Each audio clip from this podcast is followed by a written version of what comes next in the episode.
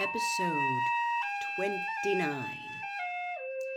I think you'd all better go upstairs and check that you're packed properly, said Mrs. Weasley, breaking up the argument. Come on now, all of you. Harry repacked his broomstick servicing kit, put his firebolt over his shoulder, and went back upstairs with Ron. The rain sounded even louder at the top of the house, accompanied by loud whistlings and moans from the wind, not to mention sporadic howls from the ghoul who lived in the attic. Pigwidgeon began twittering and zooming around his cage when they entered. The sight of the half packed trunks seemed to have sent him into a frenzy of excitement. Bung him some owl treats, said Ron, throwing a packet across to Harry. It might shut him up. Harry poked a few owl treats through the bars of Pigwidgeon's cave, then turned to his trunk. Hedwig's cage stood next to it, still empty. It's been over a week, Harry said, looking at Hedwig's deserted perch.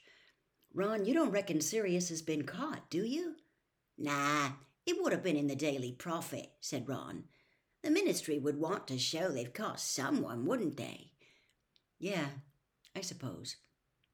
Look, here's the stuff Mum got for you in Diagon Alley. And she's got some gold out of your vault for you. And she's washed all your socks. He heaved a pile of parcels onto Harry's camp bed and dropped the money bag and a load of socks next to it. Harry started unwrapping the shopping. Apart from the Standard Book of Spells, Grade 4 by Miranda Goshawk, he had a handful of new quills, a dozen rolls of parchment, and refills for his potion making kit. He'd been running low on spine of lionfish and essence of belladonna.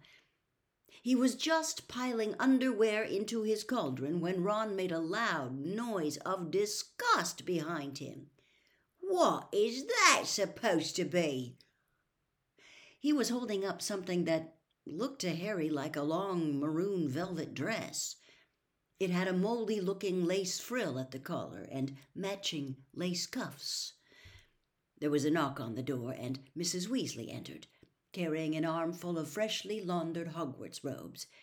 Here you are, she said, sorting them into two. Now mind you, pack them properly so they don't crease. Mum, you've given me Ginny's new dress, said Ron, holding it out to her. Of course I haven't, said Mrs. Weasley. That's for you. Dress robes. What? said Ron, looking horror struck. Dress robes, repeated Mrs. Weasley. It says on your school list that you're supposed to have dress robes this year. Robes for formal occasions. You've got to be kidding, said Ron in disbelief. I'm not wearing that. No way. Everyone wears them, Ron, said Mrs. Weasley crossly. They're all like that. Your father's got some for smart parties. I'll go starkers before I put that on, said Ron stubbornly. Don't be silly, said Mrs. Weasley. You've got to have dress robes. They're on your list. I got some for Harry, too. Show him, Harry. In some trepidation, Harry opened the last parcel on his camp bed. It wasn't as bad as he had expected, however. His dress robes didn't have any lace on them at all.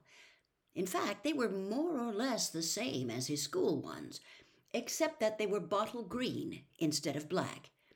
I thought they'd bring out the colour of your eyes, dear, said Mrs. Weasley fondly. Well, they're okay, said Ron angrily, looking at Harry's robes. Why couldn't I have some like that? Because, well, I had to get yours second hand, and there wasn't a lot of choice, said Mrs. Weasley, flushing. Harry looked away. He would willingly have split all the money in his Gringotts vault with the Weasleys, but he knew they would never take it. I'm never wearing them, Ron said stubbornly. Never. Fine, snapped Mrs. Weasley. Go naked. And Harry, make sure you get a picture of him. Goodness knows I could do with a laugh. She left the room, slamming the door behind her. There was a funny spluttering noise from behind them. Pigwidgeon was choking on an overlarge owl treat. Why is everything I own rubbish? said Ron furiously, striding across the room to unstick Pigwidgeon's beak. Chapter 11 Aboard the Hogwarts Express. There was a definite end of the holiday's gloom in the air when Harry awoke next morning. Heavy rain was still splattering against the window as he got dressed in jeans and a sweatshirt. They would change into their school robes on the Hogwarts Express. He, Ron, Fred, and George had just reached the first floor landing on their way down to breakfast when Mrs. Weasley appeared at the foot of the stairs, looking harassed. Arthur! she called up the staircase. Arthur! Urgent message from the ministry! Harry flattened himself against the wall as Mr. Weasley came clattering past with his robes on back to front and hurtled out of sight. When Harry and the others entered the kitchen, they saw Mrs. Weasley rummaging anxiously in the dresser drawers. I've got a quill here somewhere, and Mr. Weasley bending over the fire, talking to. Harry shut his eyes hard and opened them again to make sure that they were working properly. Amos Diggory's head was sitting in the middle of the flames like a large bearded egg. It was talking very fast, completely unperturbed by the sparks flying around it and the flames licking its ears. Muggle neighbours heard bangs and shouting, so they went and called those, what 'em, please men. Arthur, you've got to get over there. Here, said Mrs. Weasley breathlessly, pushing a piece of parchment, a bottle of ink, and a crumpled quill into Mr. Weasley's hands. It's a real stroke of luck I heard about it, said Mr. Diggory's head. I had to come into the office early to send a couple of owls, and I found the improper use of magic lot all setting off. If Rita Skeeter gets hold of this one, Arthur. What does Mad Eye say happened? asked Mr. Weasley, unscrewing the ink bottle, loading up his quill, and preparing to take notes. Mr. Diggory's head rolled its eyes. Says he heard an intruder in his yard. Says they were creeping toward the house, but they were ambushed by his dustbins. What did the dustbins do? asked Mr. Weasley, scribbling frantically. Made one hell of a noise and fired rubbish everywhere, as far as I can tell, said Mr. Diggory. Apparently, one of them was still rocketing around when the please men turned up. Mr. Weasley groaned. And what about the intruder? Arthur, you know Mad Eye, said Mr. Diggory's head, rolling its eyes again. Someone creeping in his yard at the dead of night?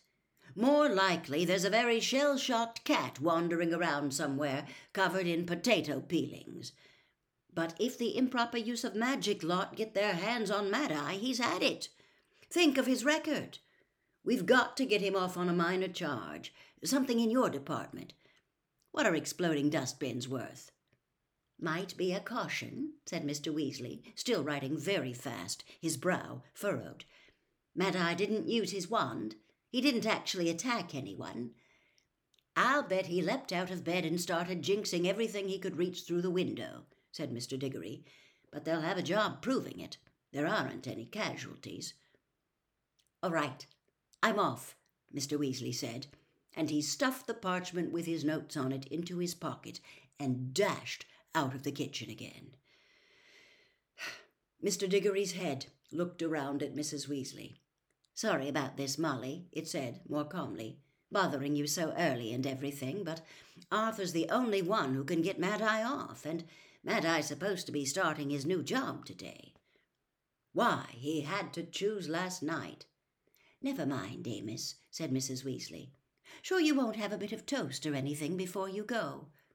Oh, Go on, then, said Mr. Diggory. Mrs. Weasley took a piece of buttered toast from a stack on the kitchen table, put it in the fire tongs, and transferred it into Mr. Diggory's mouth. Thanks, he said in a muffled voice, and then, with a small pop, vanished. Harry could hear Mr. Weasley calling hurried goodbyes to Bill, Charlie, Percy, and the girls. Within five minutes he was back in the kitchen, his robe's on the right way now, dragging a comb through his hair. I'd better hurry. You have a good time, boys, said Mr. Weasley to Harry, Ron, and the twins, dragging a cloak over his shoulders and preparing to disapparate.